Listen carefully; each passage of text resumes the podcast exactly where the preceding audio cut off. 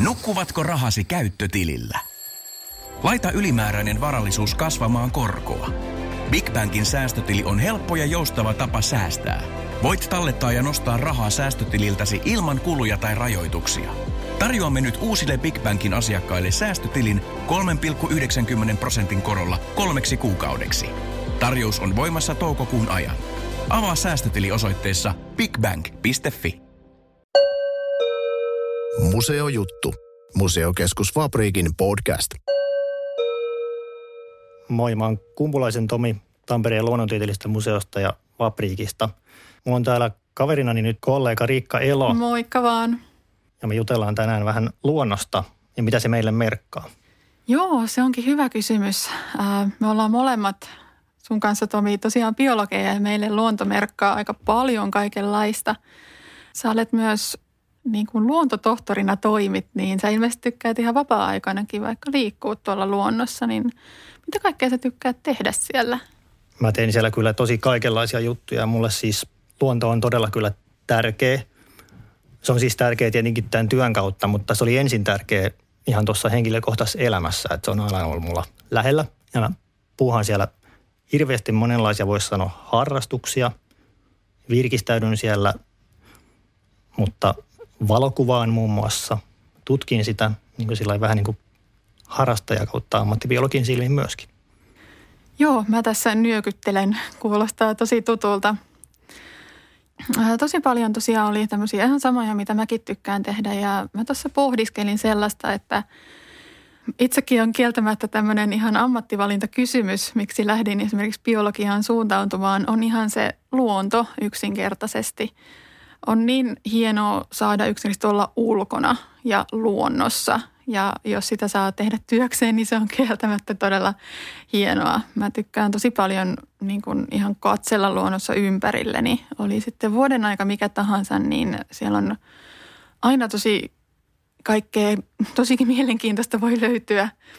Että on sitten niin kuin ihan jossain kiireessä, kun vaikka kulkee tuolla – mitä ei nyt aina voi välttää tämmöistä kiirettä, niin aina se luonto on siellä, että voi kuulla vaikka linnut sitten puissa laulelevan ja sitten muistaa aina niin, että ai niin, pitää olla läsnä tässä hetkessä, ei tarvikaan niin mennä aina kauhealla kiireellä sitten joka paikkaan. Ja tämä oikeastaan liittyykin tämmöiseen, että luonnossa voi tosiaan, mäkin tykkään tehdä siellä paljon kaikkea ihan niin kuin lenkkeillä ja olla ja vaikka sitten vähän kiikaroida, eli vähän hakea tämmöistä välineistöä sitten tähän luontotarkkailuun, mutta se, mistä mä tykkään myös luonnossa on semmoinen, että siellä voi myös vaan olla. Että aina ei tarvitse niin kuin tehdä mitään, missä on vaikka tämmöisiä tavoitteita, vaan siellä voi ihan vaan olla ja nauttia sitten auringosta tai tuulesta tai myös sateestakin voi nauttia. Joo, kyllä mä oon ihan samaa mieltä tuosta, että ei mullekaan ole semmoista oikeita hetkeä tai, tai vaikkapa säätilaa, milloin niin kuin mä pelkästään menisin, niin sitten aina kun vaan olisi aurinkoista, niin menisin sinne luontoon, vaan kyllä mä tykkään mennä sinne ihan milloin vaan. Se on tietysti sellainen varautumisjuttu, että joutuu sitten pukeutua tai jos haluaa tehdä tiettyä asiaa, jos lähtee ongelle, niin varautuu tietynlaisilla jutuilla ja jos haluaa vaikka olla vähän pidempään ja että siellä on kivaa, niin voi ottaa vaikka eväitä mukaan, mutta ehkä juuri se asenne lähteä sinne luontoon, niin se ratkaisee tavallaan, että minkälainen siitä reissusta tulee ja minkälainen siitä fiiliksestä tulee siellä. Että se on niin kuin sanoit äsken, että jos lähtee vaikka lenkille, niin voi saada sen hyvän fiiliksen siitä, että puoli tuntia on siellä, juoksee, liikkuu muuten, hiihtää tai, tai luistelee tai muuta. Mutta sitten toisaalta sinne voi lähteä ihan niin, että ei mieti yhtään, että mihin aikaan mä tuun takas. Että voi lähteä vain olemaan ja sitten se vie se retki mennessään. Onko sulle käynyt sillä tavalla? Kyllä, kyllä.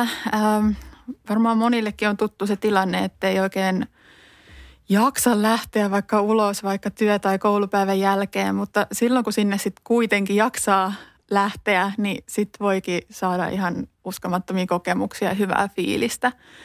Ja se on ihan niin kuin yleisesti tunnettu ja tämmöinen tieteellisesti todistettu monilla tahoilla – että tosiaan luonnossa liikkumisella on tosi paljon tämmöisiä ihan yleisiä hyvinvointivaikutuksia.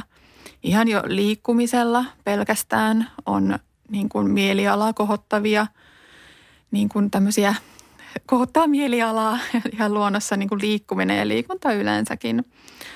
Sitten totta kai raitis ilma on se, mikä taas sitten ää, niin kuin auttaa ihmisen mieltä vähän niin kuin rentoutumaan. Että me vietetään loppujen lopuksi tosi paljon ajastamme ihan sisätiloissa, on ne sitten työpaikat tai koulut tai kotona. Mutta ihan jo se raitis ilma ja vaikka auringon valo, niin se ihan tutkitusti lisää tämmöisiä mielialaa, tämmöisiä vaikka hormoneja, mitkä sitten vaan nostaa niin kuin mielialaa ja tuo sitten tätä hyvää, hyvää fiilistä ja tosiaan auttaa tämmöisessä niin kuin palautumisessa.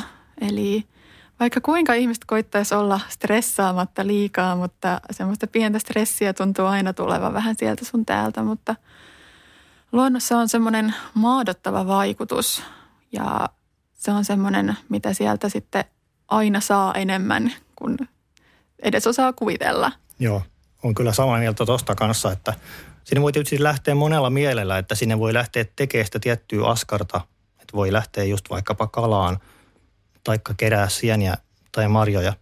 Mutta sitten voi lähteä sillä, että ei ole varsinaista semmoista toimenpidettä, mitä siellä suorittaa. Ja jotenkin mä ajattelen niin, että kun me ollaan aika tämmöisessä suorittavassa ympäristössä monesti työssä ja koulussa ja muuten, niin sitten kun menee sinne luontoon, niin ne velvoitteet on vähän niin kuin kauempana tai jotenkin pois näköpiiristä ja mielestä siellä.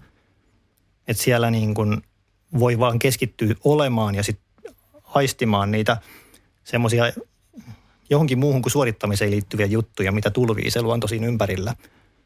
Ja sitten kun me ollaan biologia, niin tietysti me tiedetään nimiä niille tyypeille, toi, toi itikka on sen niminen ja sitten tuossa kasvaa toi kasvi ja se onkin vähän harvinaisempi, se vaatii tämmöistä olosuhdetta ja muuta. Niin sitten sit samalla aikaa, kun se on rentouttavaa, niin sitten se on taas älyttömän mielenkiintoista ja se niin vie mennessään sitten tämmöisen ainakin biologin, kun pääsee sinne, pääsee niin ahmimaan sitä uutta sisältöä ja se on niin myöskin inspiroivaa. Kyllä, luonto on aina läsnä kaikkialla. Että ollaan sitten tämmöisessä kaupunkiluonnossa tai sitten tuolla vähän maaseutumaisemmissa paikoissa, niin luonto on kuitenkin aina läsnä. Mutta toisaalta ei ole mitään yhtä oikeaa tapaa niin kuin olla luonnossa. Mullakin vaihtelee se, että tykkäänkö mä lähteä sinne yksin vai yhdessä vaikka kavereitten tai perheen kanssa – ja joskus voi olla ihan kiva ottaa siihen vähän tämmöistä vaikka yhteisöä. Eli mä tykkään esimerkiksi itse vaikka tämmöisestä luontovalokuvaamisesta. Niin välillä voi nappailla maisemakuvia tai hienoja kuva-asetelmia. Tai jos sattuu näkemään jotain jännää. Tai ihan tämmöisiä tilannekuvia sieltä sun täältä. Eli tosiaan niitä voi sitten jakaa vaikka tuolla netissä ja someen ihmeellisessä maailmassa. Mutta toisaalta luonnossa on kiva liikkua myös ilman sitä puhelinta, ilman mitään ylimääräistä. On ihan kiva välillä vaan lähteä yksinään rauhoittumaan sinne hiljaisuuteen. Ja välillä sitten taas yhdessä muiden kanssa. Aina saa jotain uutta irti, vähän niin kuin samoista paikoistakin. Vähän riippuu, että minkälaisessa mielentilassa lähtee johonkin tiettyyn paikkaan, vaikka lähiluontoon käymään – ja sitten tietysti vuoden ajat riippuu. Eli vaikka on niin tuttu paikka, niin sieltä löytyy aina eri kerroksia sieltä luonnosta. Ja se tuo aina jotain uutta. Ikinä ei ole niin sanotusti valmis jostain tietystä paikasta. No, osaatko sanoa, että mistä se niin johtuu, että, että tavallaan se samakin ympäristö voi antaa niin paljon? Miksi se yllättää joka kerta? Kaikki tosiaan luonnossa on riippuvaista esimerkiksi ihan totta kai vuoden ajoista ja sitten säästä, mitä vaikka lintuja kuuluu ja näkyy, mitä kasveja kuuluu ja näkyy. Toisaalta ne samat elementit voi olla aina läsnä siellä, esimerkiksi tämmöiset kasvit, mitkä ei hirveästi paikkaa vaihda, että siellä ne kasvaa vuodesta toiseen samoilla paikoilla, mutta ne voi näyttää tosi erilaisilta vaikka talvella ja kesällä ja syksyllä totta kai. Niin luonto on aina muuttuva ja se on tosi mielenkiintoista vaan havainnoida sitä.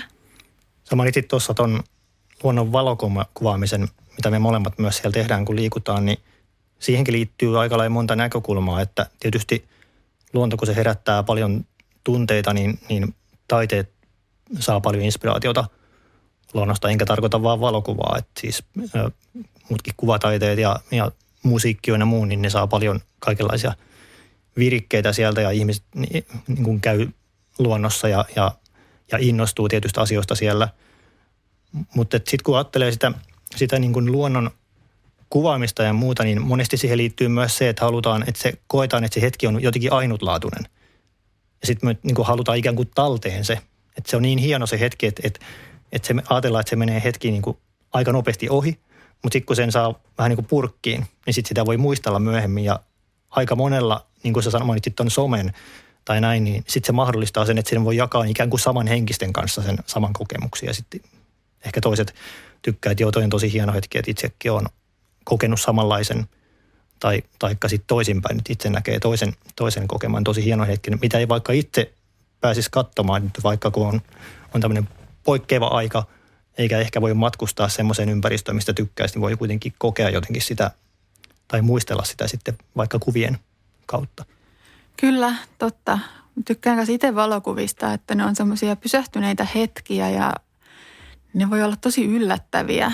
Monesti luonto on tosi arvaamaton. Silloin kun lähtee vaikka ihan tarkoituksella ottamaan valokuvia, ei välttämättä löydykään just sitä sopivaa, mitä haluaisi. Mutta silloin kun ei lähde millään odotuksilla, niin sitten keskittyy luonnon tarkkailemiseen, niin silloin voikin löytää tämmöisiä pysähtyneitä hetkiä, mitä valokuvat käytännössä on.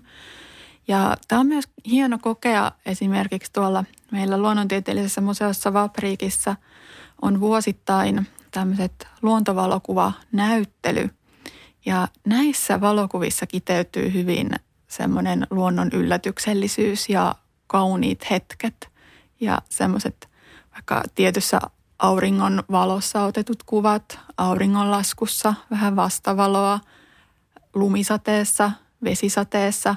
Se tuo luonnosta ihan tämmöisiä taianomaisia hetkiä, tämmöiset pysähtyneet valokuvat. Ja niitä on tosi hieno nähdä ja pysähtyä uudestaan niiden kuvien ääreen. Mitä mieltä sä oot siitä tajanomaisuudesta, että liittyykö siihen osittain myös jotain semmoista, mitä me ei tunneta?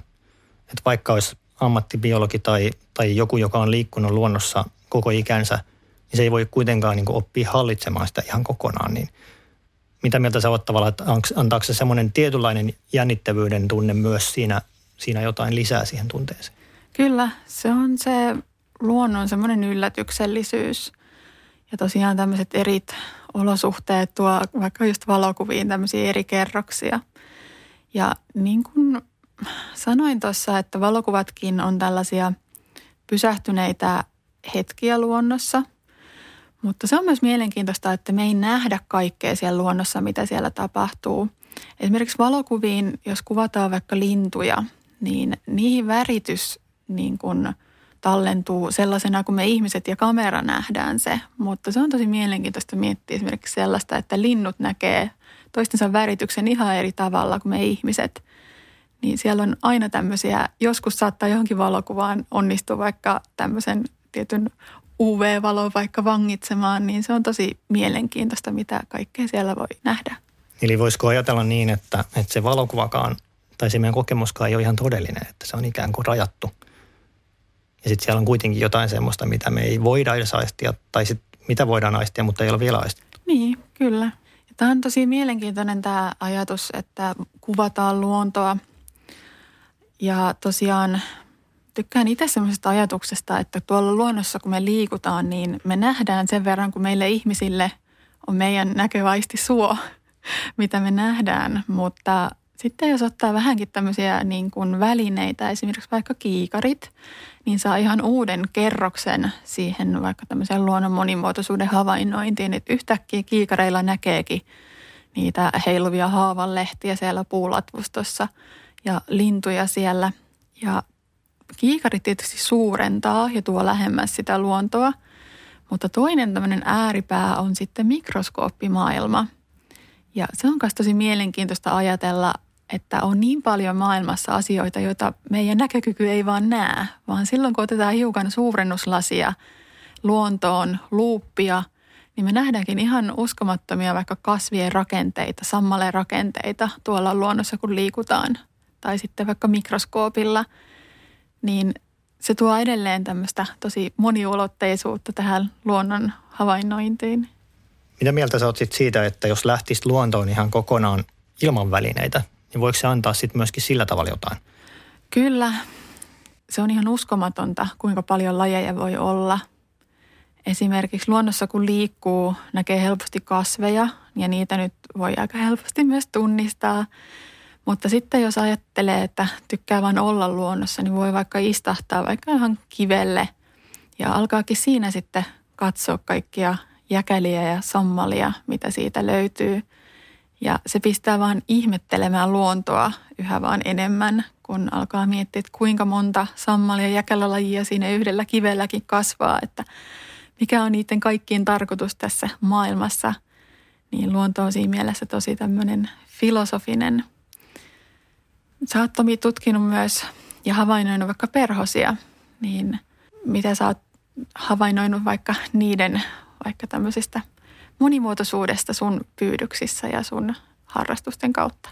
On tosiaan tullut perhosia harrastettua ihan lapsesta lähtien ja myöhemmin on tullut sitten omaksi ammattiakin. Olen myös tutkinut niitä yliopistolla ja perhoset on ehkä sen takia hirveän kiinnostavia, että, että ne on, ne on liikkuvaisia, hyvin kauniitakin, mutta ne on hyvin herkkiä ympäristön muutokselle ja joku juttu kun tapahtuu siinä ympäristössä, ne katoaa tietyltä paikalta. Sitten kun me tehdään tai muuten syntyy sopivat olosuhteet niille, niin sitten yhtäkkiä ne ilmestyy paikalle. Ja kun ne on hyönteisiä, niin kun ne tulee paikalle ja onnistuvat siinä lisääntymään, niin hetken päästä niitä onkin tosi paljon.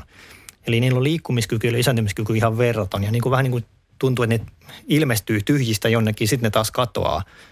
Ja sitten se niin kuin herättää ainakin tutkijamieliselle semmoisen mielenkiinnon, että mikä tässä takana oikein on. Että miksi ne tekee näin ja mille ne reagoi. Ja sitten on ehkä siitä lähtenyt tutkia, että mitä siellä ympäristössä tapahtuu. Ja nyt kun vaikka viime aikoina on ilmastonmuutoksen vaikutuksista paljon puhuttu, niin kaikki, ketä on hyönteisiä tutkinut, harrastanut, kuvannut, niin tietää sen, että meille tulee monta hyönteislajia Suomeen uutena aina etelästä joka vuosi. Ja sitten niitä pikkuhiljaa asettuu tänne, että ensin tulee harhailijoita, sellaisia yksilöitä, jotka etsii uutta elinaluetta ja jotkin niistä vakiintuu tänne meille. Ja sitten taas pohjoiset lajit pikkuhiljaa vetäytyy poispäin. Et niin kuin ilmastonmuutos muun muassa näkyy näistä tosi selkeästi. Ja se nyt ilmiönä on huolestuttava, mutta niin kuin jos hyönteisiä ajatellaan tässä, niin ne taas tekee hyönteistä jälleen kiinnostavan esimerkin siitä, että kuinka nopeasti ne reagoi siihen. Että ihminen ei välttämättä huomaa, onko edellisen vuosikymmenen kesät tai talvet lämpöisemmät tai kylmemmät kuin edelli, se toinen, mutta, mutta sitten hyönteinen se kyllä huomaa, kun se on vaihtolämpöinen ja sen lisääntyminen riippuu siitä, että mikä lämpötila sattuu olemaan. Niin ne on siis verrattoman kiinnostavia sen takia, ja sitten tietty se monimuotoisuus myöskin, että pelkästään perhoslajeja meillä 2600 Suomessa, niin se niin kuin antaa sitä variaatiovaihtelua, että yksi reagoi kylmyyteen ja toinen kosteuteen ja kolmas johonkin ravintokasviin, sen olemassaoloon tai puuttumiseen, niin siinä riittää tutkittavaa.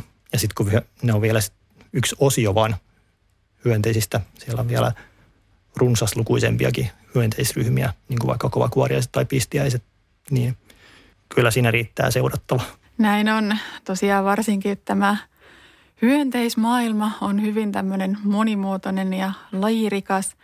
Se, mikä on myös kivaa tämmöisessä, puhutaan luonnossa puuhaamisesta, on tämmöiset luonnon tukitoimet.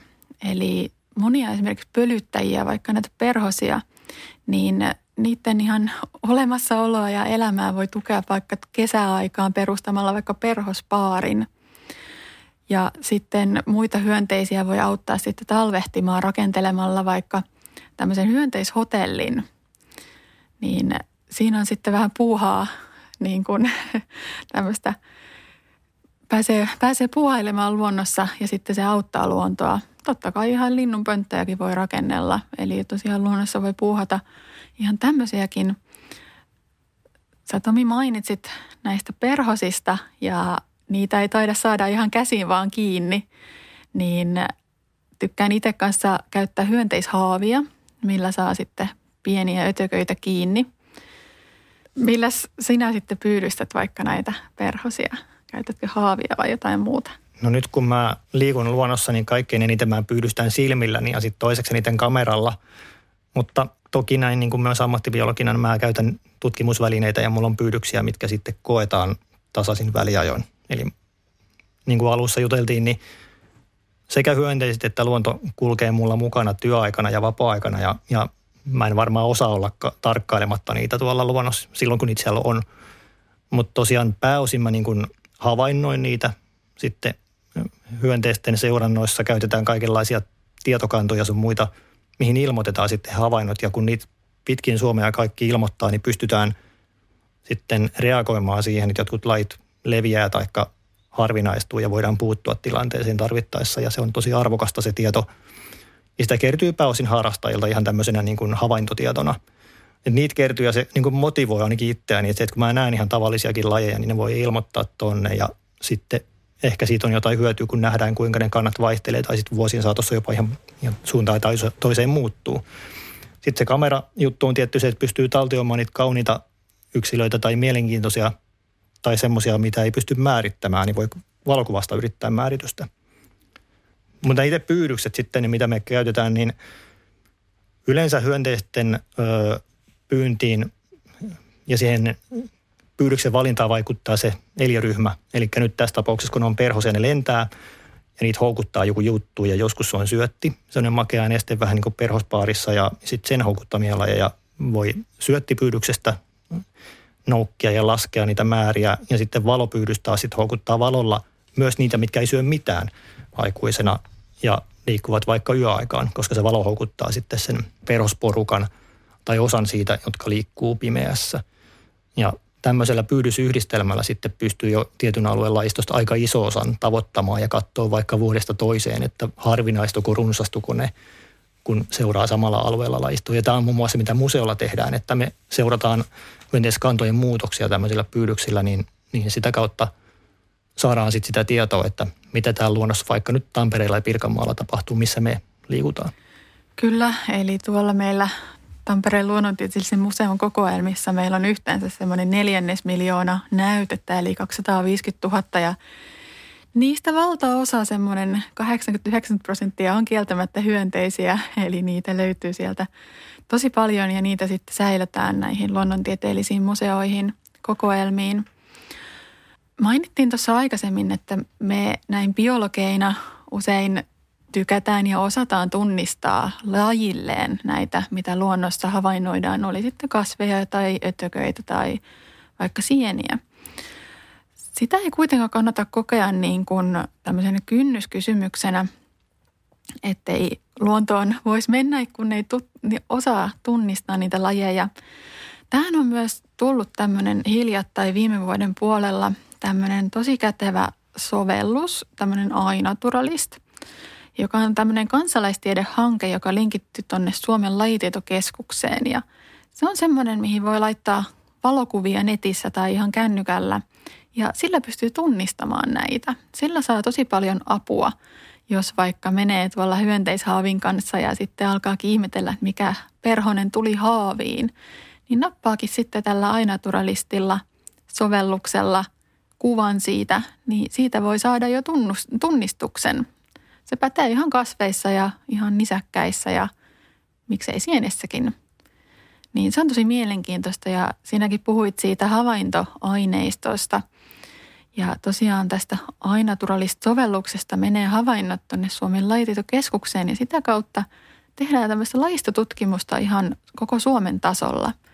Ja sinne voi merkitä ihan kaikki lajit, mitä löytää lähiluonnosta tai sitten vähän kauempaakin – jos haluaa vaikka lähteä retkeilemään lähiluontoon tai vaikka tänne vaikka Tampereen ja Pirkanmaan alueen luontopoluille, mutta täältä löytyy myös kansallispuistoja.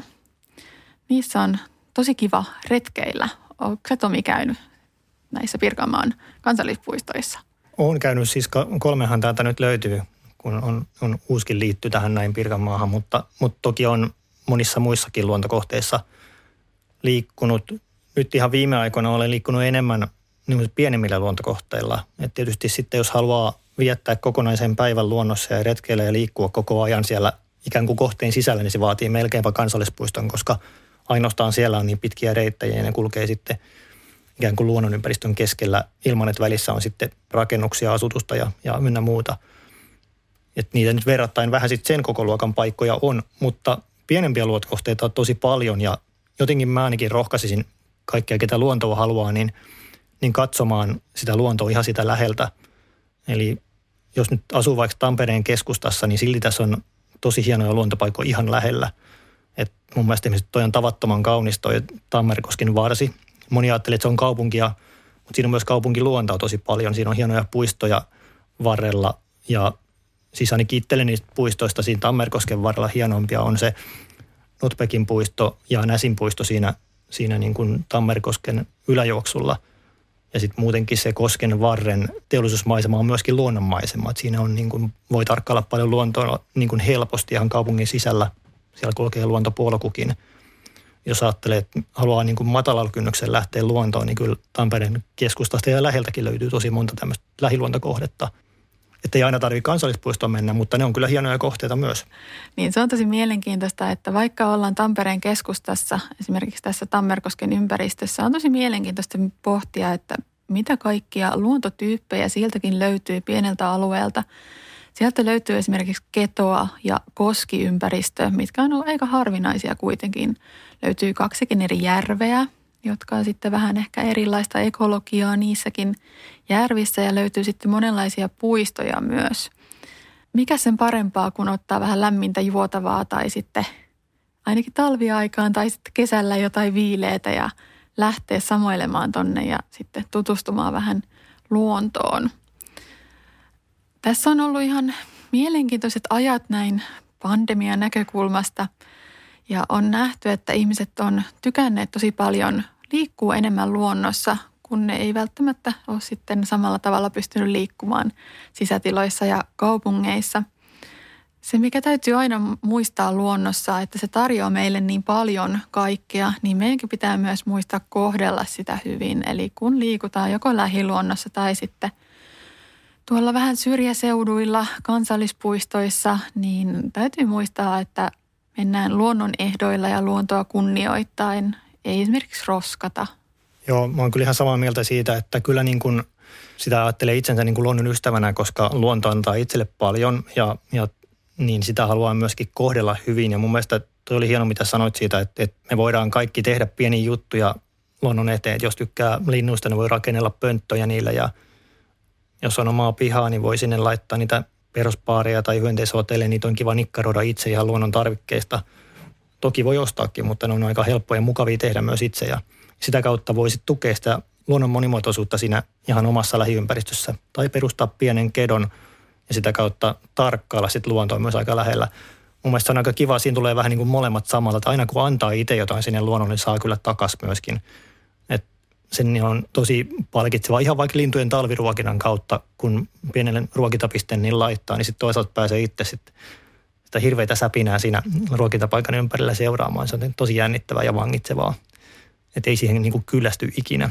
Että siellä aina tapahtuu kumminkin jotain semmoista, mitä ei ihan odottanut. Että voi olla joku harvinaisuus siinä tai, tai jotain hassuja tapahtumia. Ja sama mun mielestä koskee noita myöskin niin kuin kaikkia luontopolkuja ja muuta ja sitä, että, että jos näkee siellä roska, niin se voi pudottaa itse roskikseen sitten siellä. Ja tietenkin aina mitä itse kantaa sinne luontoon omia roskia tai näin, niin jaksaa myös tuoda sieltä pois. Et tosiaan sen huomasi tässä, että nyt kun ihmiset innostu lähteä luontoon, niin kaikki ei ollut tottunut siihen ja osalla unohtui se, että ei sinne nyt kuulu sitten roskia kantaa. Mutta varmaan tulevaisuudessa ihmiset muistaa sen, että, että kohdellaan myös sitä omaa lähiluontoa hyvin. Että sinne on kiva mennä toisenkin kerran, kun se näyttää kivalta ja siellä voi eliöt hyvin. Viisaita sanoja kyllä. Se, mikä tuli tässä vielä mieleen, on se, että usein puhutaan luonnon tarkkailemisesta ja silloin ajatellaan monesti lajeja ja luonnon monimuotoisuutta. Se on totta kai mielenkiintoista ja sieltä löytää aina kaikkea uutta ja jännittävää. Mutta se, mikä on myös mielenkiintoista, on esimerkiksi lähteä tarkkailemaan vaan vaikka yhtä eläintä. Silloin voikin kiinnittää huomiota vaikka ihan sen käytökseen ja alkaa miettiä, että miksi se toimii noin. Eli aina ei tarvitse niin kuin tunnistaa niitä lajeja tai edes lähteä tunnistamaan niitä ihan tunnistamisen takia, vaan voi ihan havainnoida luontoa ja vaikka yhtä kaupungissa elävää varista. Varislinnut on itse asiassa tosi älykkäitä – niin niiden touhuja on tosi mielenkiintoista seurata. Ihan jo yhdenkin linnun Sitä voi kestää vaikka kuinka kauan istastaa siihen vaikka kivelle ja seurata tämmöistä käytöstä. Kyllä. Onko sulla muuten joku lemppari eläin tai eliö luonnossa, mitä tykkäät eniten seurailla? Linnut yleisesti, varsinkin tämmöiset, mitä näkee tässä kaupungissa. Naakkaparven pongasin tuossa eräs päivä ja se oli jotenkin tosi jännää. Itse asiassa en pongannut sitä, vaan kuulin sen. Se kuuluu tosi kauas.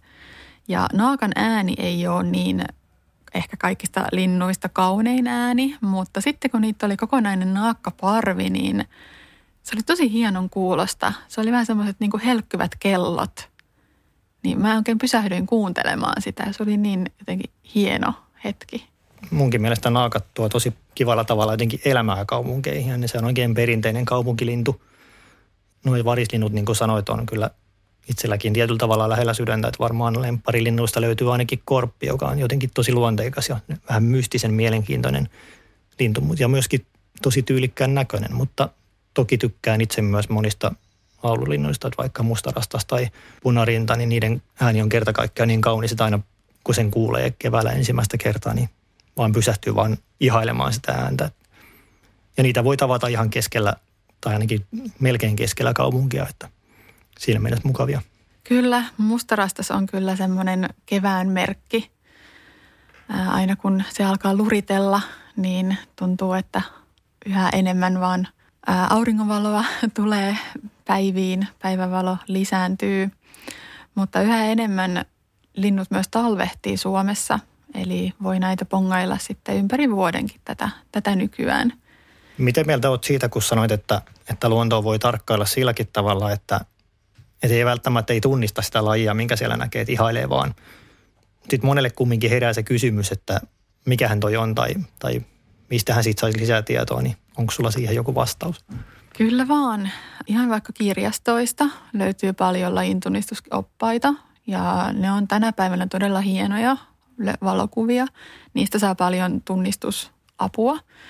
Ää, jos ei halua tämmöiseen lähteä, niin esimerkiksi meille luonnontieteelliseen museoon voi aina toimittaa valokuvia tai näytteitä tai tuoda sinne Vapriikille, niin me niitä tunnistetaan siellä sitten ja autetaan siinä lajin tunnistuksessa.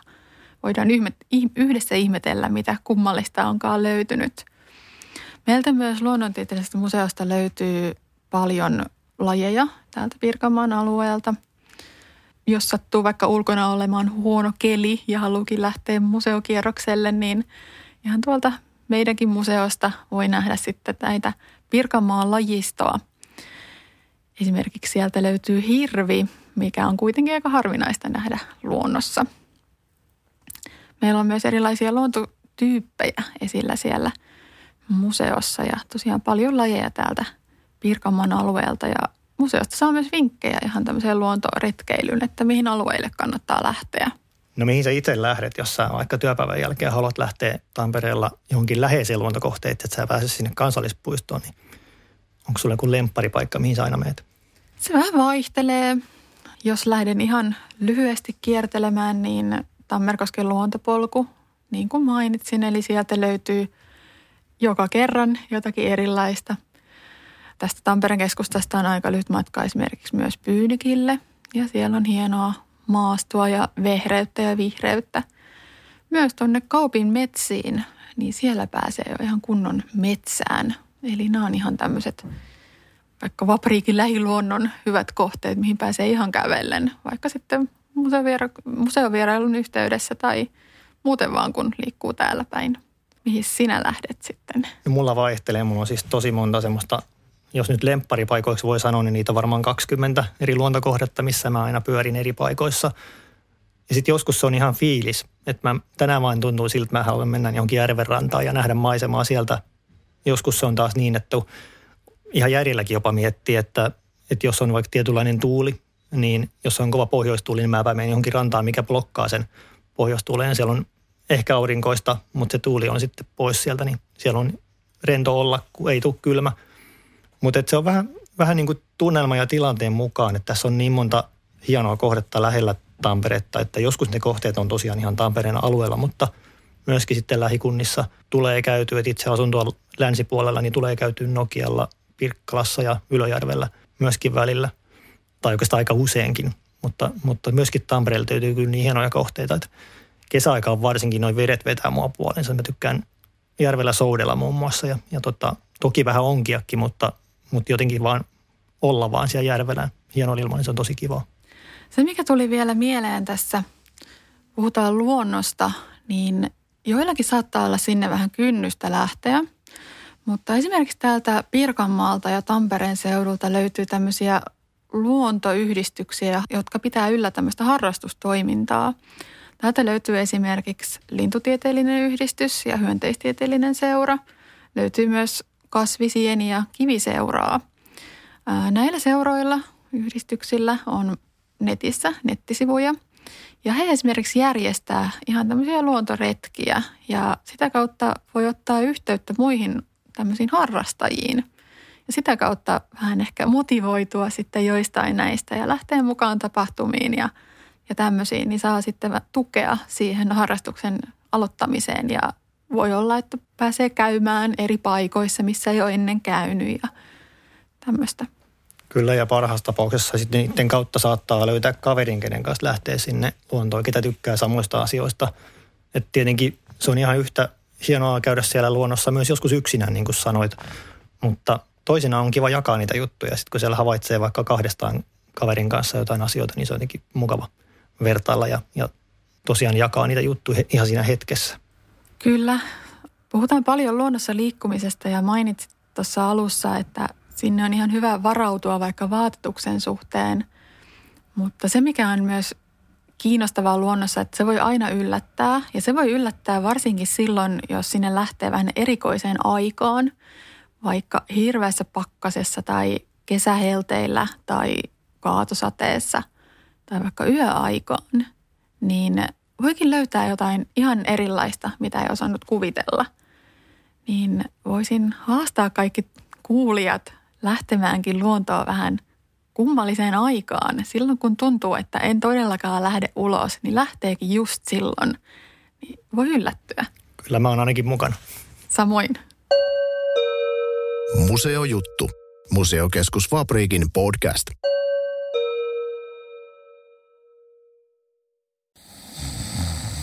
Nukkuvatko rahasi käyttötilillä? Laita ylimääräinen varallisuus kasvamaan korkoa. Big Bankin säästötili on helppo ja joustava tapa säästää. Voit tallettaa ja nostaa rahaa säästötililtäsi ilman kuluja tai rajoituksia. Tarjoamme nyt uusille Big Bankin asiakkaille säästötilin 3,90 prosentin korolla kolmeksi kuukaudeksi. Tarjous on voimassa toukokuun ajan. Avaa säästötili osoitteessa bigbank.fi.